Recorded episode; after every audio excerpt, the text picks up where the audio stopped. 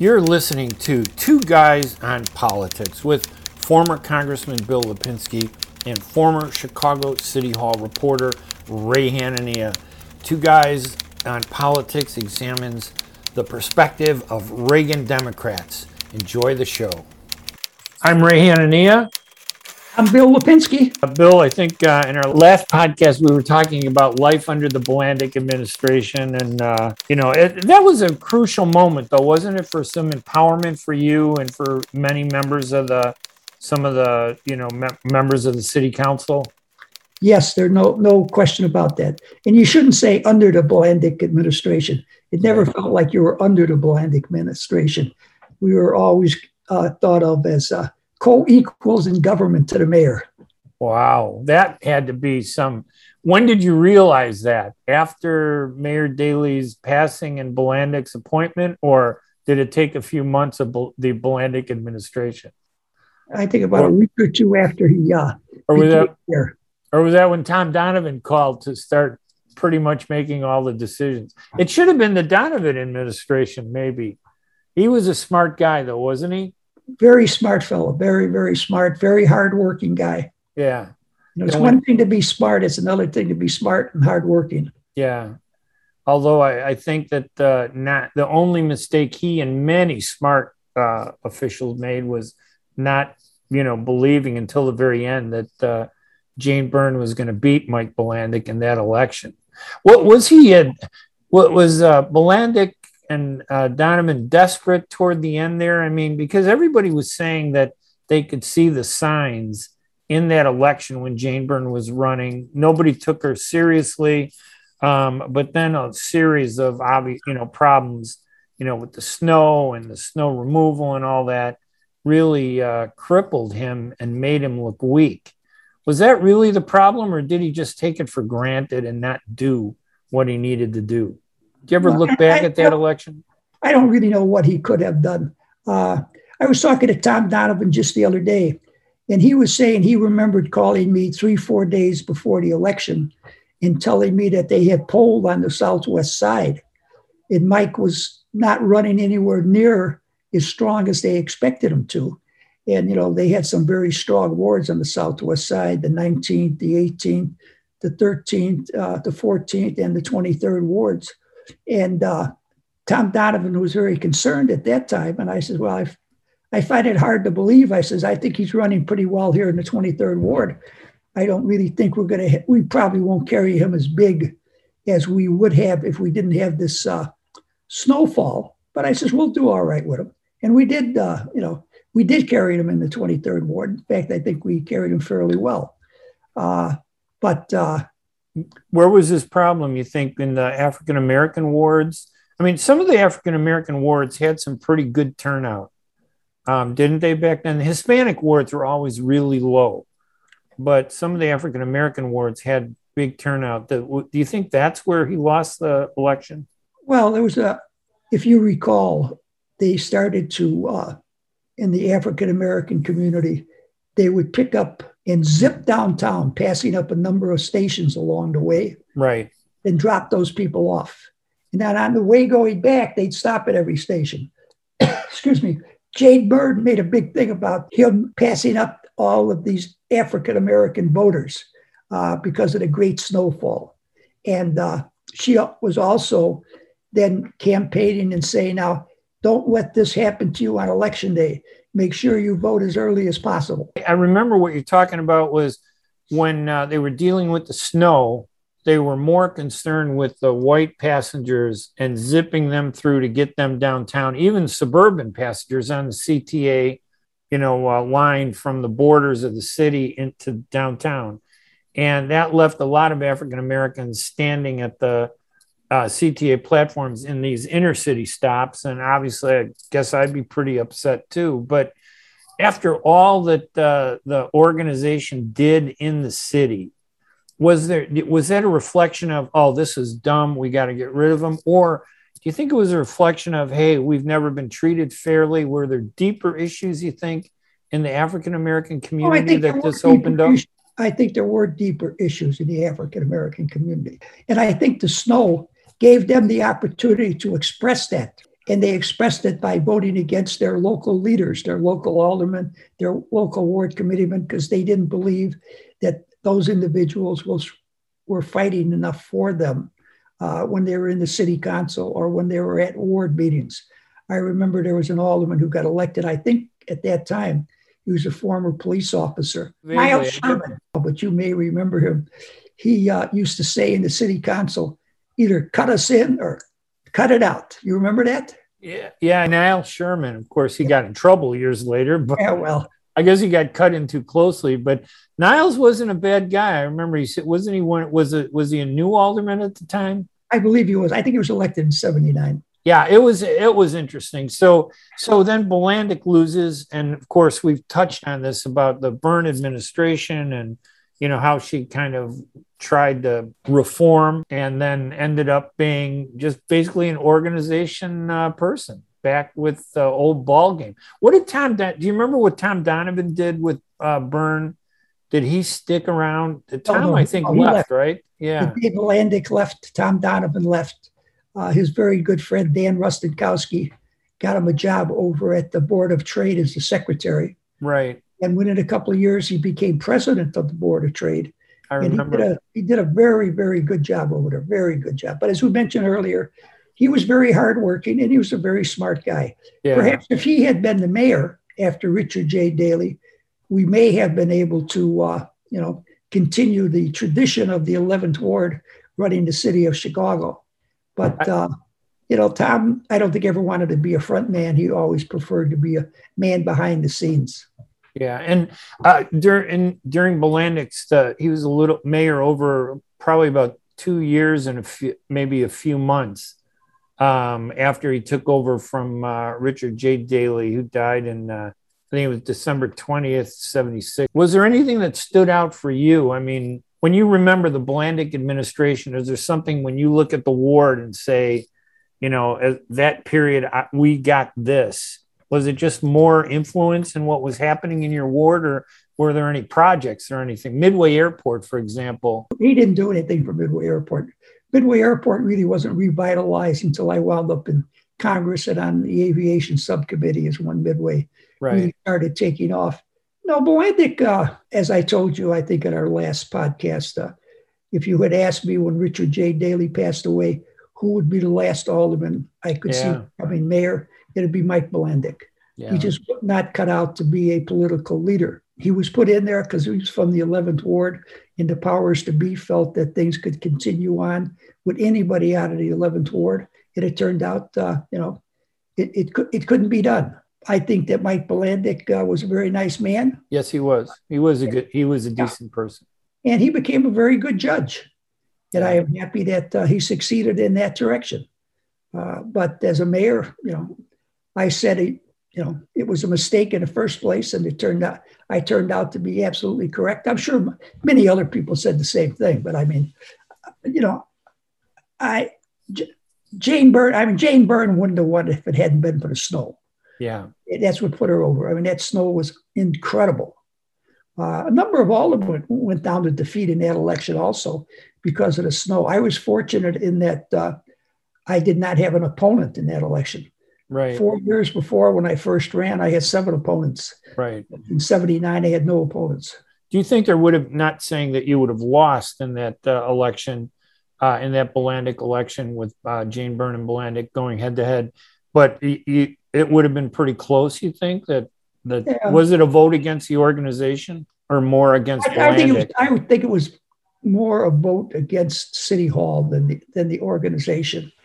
Uh, I mean, I think that I still would have done quite well because we had done an awful lot of work. We had, I think we've talked about all the trees right. I removed and all the other things that I was involved in. So, uh, you know, no, no, one chose to run against me four years after I first time I got elected. So well, I think I would have okay.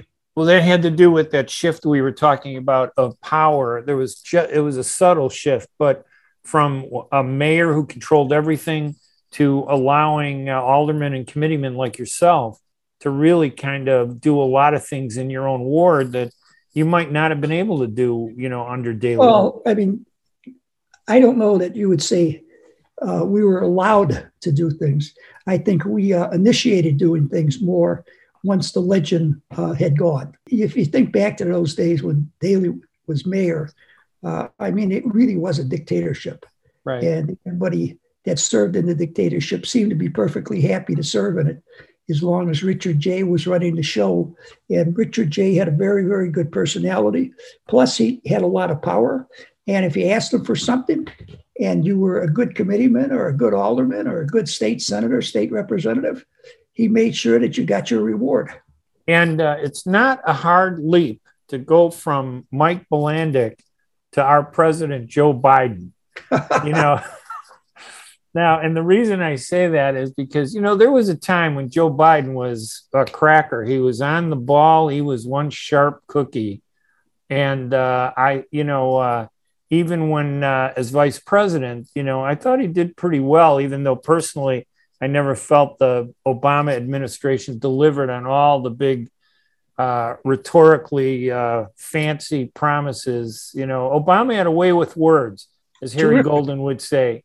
Absolutely. But, in terms of delivering, it really kind of, uh, you know, you got to really look hard to find a few things other than Obamacare, uh, which, you know, is kind of a, in a balance in terms of whether people like it or not. But now we have a mayor who I probably, I mean, a uh, president who, when we look at it, probably needs a Tom Donovan. And I'm not sure he has a Tom Donovan.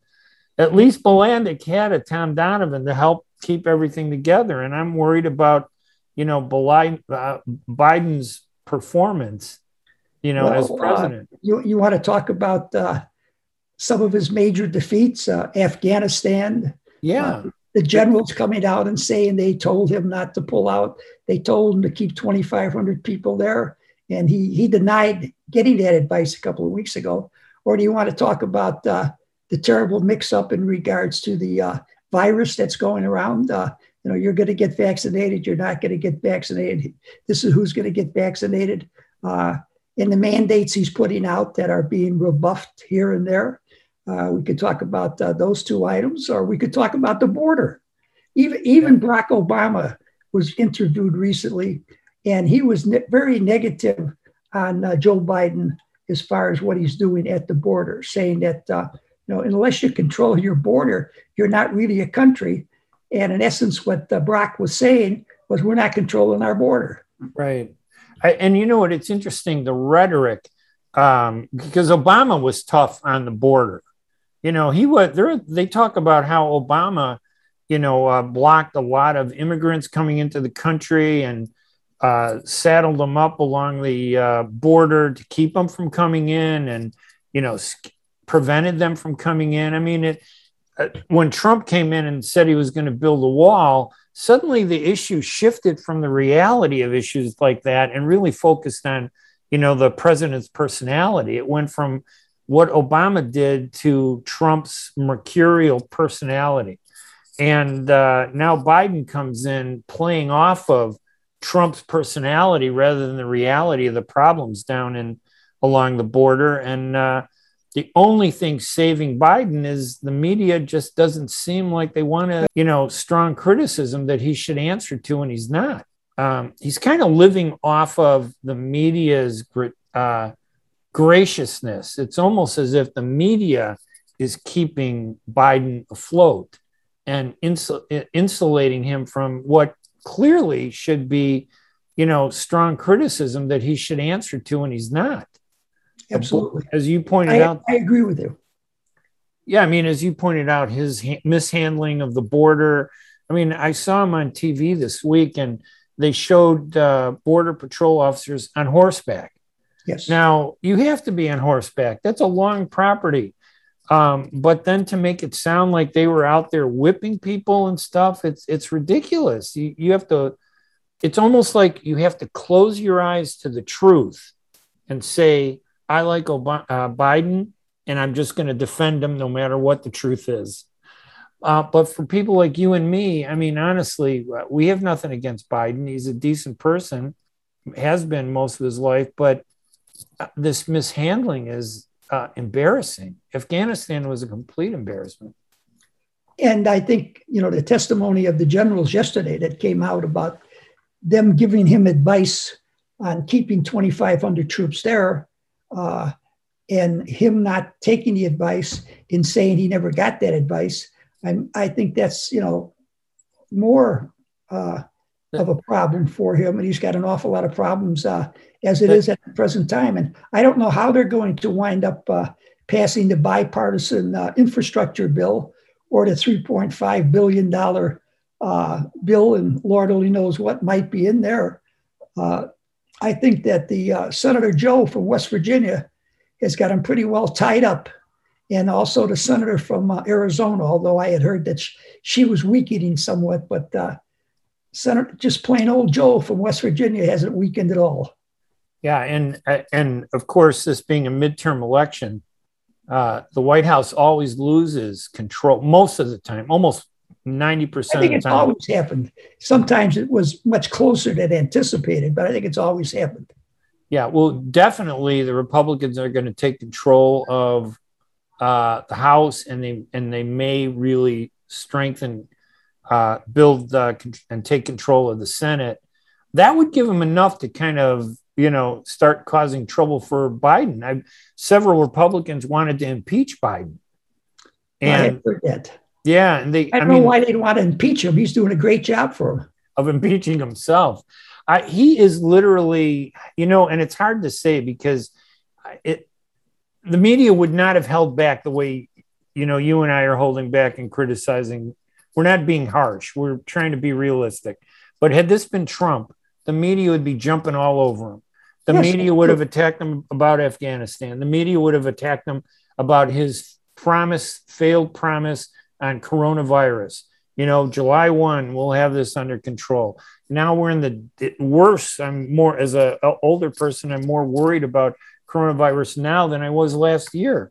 And then this budget, this infrastructure bill, I mean, it's so significant um, that uh, that they did an not an unusual thing this week uh, week, but they took out certain aspects of the infrastructure spending bill so that they could pass things for friends right. and not drag them into the fight. I think one was Israel got its money for the Iron Dome uh, exactly. uh, instead of making them get caught up in the uh, look. But there were other examples just like that of other countries where they lifted these things out and said, Hey, we're going to get you out of the way of this train wreck. Because this is a train wreck, isn't it? What would you be saying right now if you were in Congress? Uh, I would be saying that uh, we're going to have a great deal of trouble reelecting the House of Representatives uh, in the uh, midterm election. And I think we're going to lose the Senate uh, also. So we will then have the divided government between Joe Biden in the uh, White House and the Republicans controlling the other end of Pennsylvania Avenue, which I happen to think is very good for the country. Uh, I served in Congress when the Democrats ran everything and when the Republicans ran everything. And believe me, it was not good for the citizens of America. When one party controlled everything. Yes. It's always better, and I've, I've heard you say this, that it's always better to have uh, diversity because it forces people to compromise. Right. And, and I think, you know, we have to somehow get away from uh, people believing that we have a parliamentary system of government. We don't have a parliamentary system of government. Uh, you know, there is nothing wrong with a person that's a Democrat, like uh, Senator Joe from West Virginia, opposing things that his president or his party wants to do. He's a represent. He's represent. He's elected by the people from West Virginia. He right. is there to represent their interests, not represent the party or not represent Nancy Pelosi or uh, Schumer, you know, or, or Biden. He's there to represent the people who elected him. And I wish more of the House members and the Senate members would remember that that they are representatives of the people, not representatives of the Democratic Party or the Republican Party. But it, but as you know, um, the the divisiveness and polarization in politics, Biden's troubles, it's not going to bridge that polarized gap.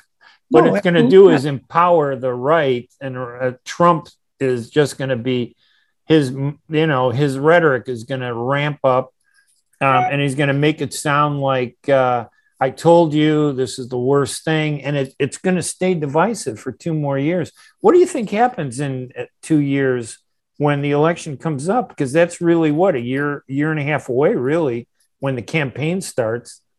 I don't really know at this stage of the game ray. I, I just don't know uh, i'm afraid that trump may run again. Yeah. Uh, i suppose it's possible for him to win. Uh, maybe. Uh, what i would like to see happen is to really finally get a third party. Uh, and i'd like to see the man that would head the third party would be uh, joe manchin uh, the president senator from West Virginia. I think he'd be a great presidential candidate, but he's a Democrat. The Democrats will never, you know, allow him to be their uh, candidate because he's much too middle of the road. Uh, Republicans aren't going to pick him up, so he would have to run, I believe, as a third party, and I think he would have a shot if he did that. But we just have to wait and see. I suppose if Trump got elected again, and the uh, House and the Senate was in the hands of the Democrats, we could survive another four years of Trump. There's a chance that he could oh, win. Absolutely. And uh, but then it sends us spiraling again. Either way, it seems like there's no centrist movement where we bring both sides together. There's nobody no. out there fighting for that. This Joe Manchin uh, that you're talking about sounds like a good guy, but that's probably what hurts him the most, right? I, I would think so. Yeah, the fact that he's too much common sense rather than, you know, uh, partisan political uh, uh, rhetoric um, that would uh, fire up, you know, the anger that both sides still have. I, I can't imagine how uh, how we look to other countries like China and Russia. I mean, I think what's happening to us is empowering the Chinese and the Russians, isn't it? No, there's no question about it no question about it. And I don't know if you had the opportunity to hear any of these uh, progressives, uh, any of these uh, friends of AOC. They're getting more and more radical each and every day uh, in Congress. Uh, it's it's hard for me to believe that uh, we have people like that elected to Congress representing certain districts in uh, in this country. It's amazing to me. I wanted to look back at this a little bit more on this Joe Man- Manchin um, out in Virginia because uh, just looking at his bio real quick, he's uh, he's serving as a senior U.S. senator from West Virginia. He's held the seat since 2010. He's with he's the he was the 34th governor of West Virginia, and uh, even served prior to that as uh, the Secretary of State. Um, the problem with him is he sounds like, from everything I've read about him, he sounds like a, a really smart person, but nobody in America has had a chance to find out who this guy is. No, that's very true. The news media certainly isn't going to help America find out because they don't want a man that's that uh, uh, much of a centrist and has that much common sense in his president. What do you think is the biggest factor? And then uh, we can bring this to a close. But in the in the next uh, is you know in the next two years as we come up to the next presidential election what do you think is the biggest power in this country is it the republican party the democratic party is it corporations? Is it the news media? Is it radicalism? You know these extremists who they can have five or six people and their voices can be augmented so loud they look like they represent something but they don't. It, I think the biggest problem is that the senators and the representatives do not represent their state or their district. Uh, I think that they have uh, been uh, taken over by the leadership of both parties because the leadership of both parties controls so much money that individual representatives are afraid to oppose uh, the leadership for fear that they will get a primary challenge the next time and be outspent so severely that they won't be able to win re-election. Now, when I was there, uh, it was much, apparently, it was much easier to be uh, a centrist, much easier to be somewhat of an independent. Uh, when I was there, Ray, believe it or not, uh, in state of Illinois, uh, we had four congressmen that were pro-life. Today, there is one pro-life Democrat, you know, in the House of Representatives. Uh, when we would vote on the uh, uh, the Hyde, you know, amendment pertaining to no federal money for abortions. Right. Uh, there would be 80, 85 Democrats that would vote that way. They had a vote on that just recently. One Democrat voted that way. all the other Democrats voted against it. Are, there no Reagan Democrats out there at all anymore? Do you think? Nope, I don't think so. Well, there may be some out in the country, but there certainly aren't any in the House of Representatives. And how do you think you would have fared if you were given, um, if if you were in the Congress today? What do you think would be happening to you? I'm just curious. It well, begs the question. They would certainly be coming after me on many, many uh, uh, issues. You know, failures to support the president, failures to support the leadership of my own party in the House of Representatives, my pro-life uh, position, uh, my many votes that I cast in behalf of uh, Ronald Reagan's uh, policies to bring down international communism. I could have never lasted out there uh, uh, underneath these circumstances. Uh, I managed to do so uh, because it was a different time, it was a different place, and uh, I also had a very strong political base myself. Uh, you know, I mean, when I ran against Marty Russo, I'm not saying anything against Marty, but right you know, he spent three and a half million dollars and I spent 350,000. Uh, so the money turned out not to be much of a factor because I beat him, I believe, by 18, 19 percentage points. Right. I remember that election. Marty Marty was a decent guy, but oh, politics is politics. You both got shoved into the same district, and uh, he did have the money, but you did have the popularity based on you know what you did for constituents, probably more so than anybody. All right. Well, Bill, I don't know this. I hate to end the program on such a depressing note regarding where we're headed as a country. I mean, it, it is a little depressing, isn't it? That well, yes, it is depressing, but we have to get back. Someday we have to talk about the attack that's going on in this country on the freedom of religion. And I'm not talking about just the Christians or the Jews, but the Muslims, everyone's religion in this country. And this country was founded on a basis of really having strong religious beliefs. George Washington has spoke of it. Thomas Jefferson has spoke of it. John Adams has spoken of it. If if we lose our freedom of religion in this country, I don't know how this country survives. I really don't. And I think we're being pushed more and more in that direction. And that's a topic I think we should have in the future. I want to be optimistic. I've always been optimistic but I'm looking for some reasons to be optimistic, and I'm not finding too many.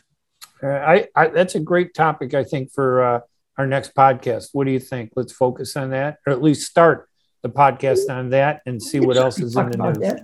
Mm-hmm. All right, it sounds good.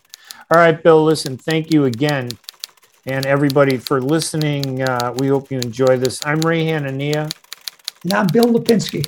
You've been listening to Two Guys on Politics with former Congressman Bill Lipinski and former Chicago City Hall reporter Ray Hanania. The Two Guys on Politics podcast offers opinion commentary on issues in the news on local, regional, and national American politics from the perspective of Reagan Democrats.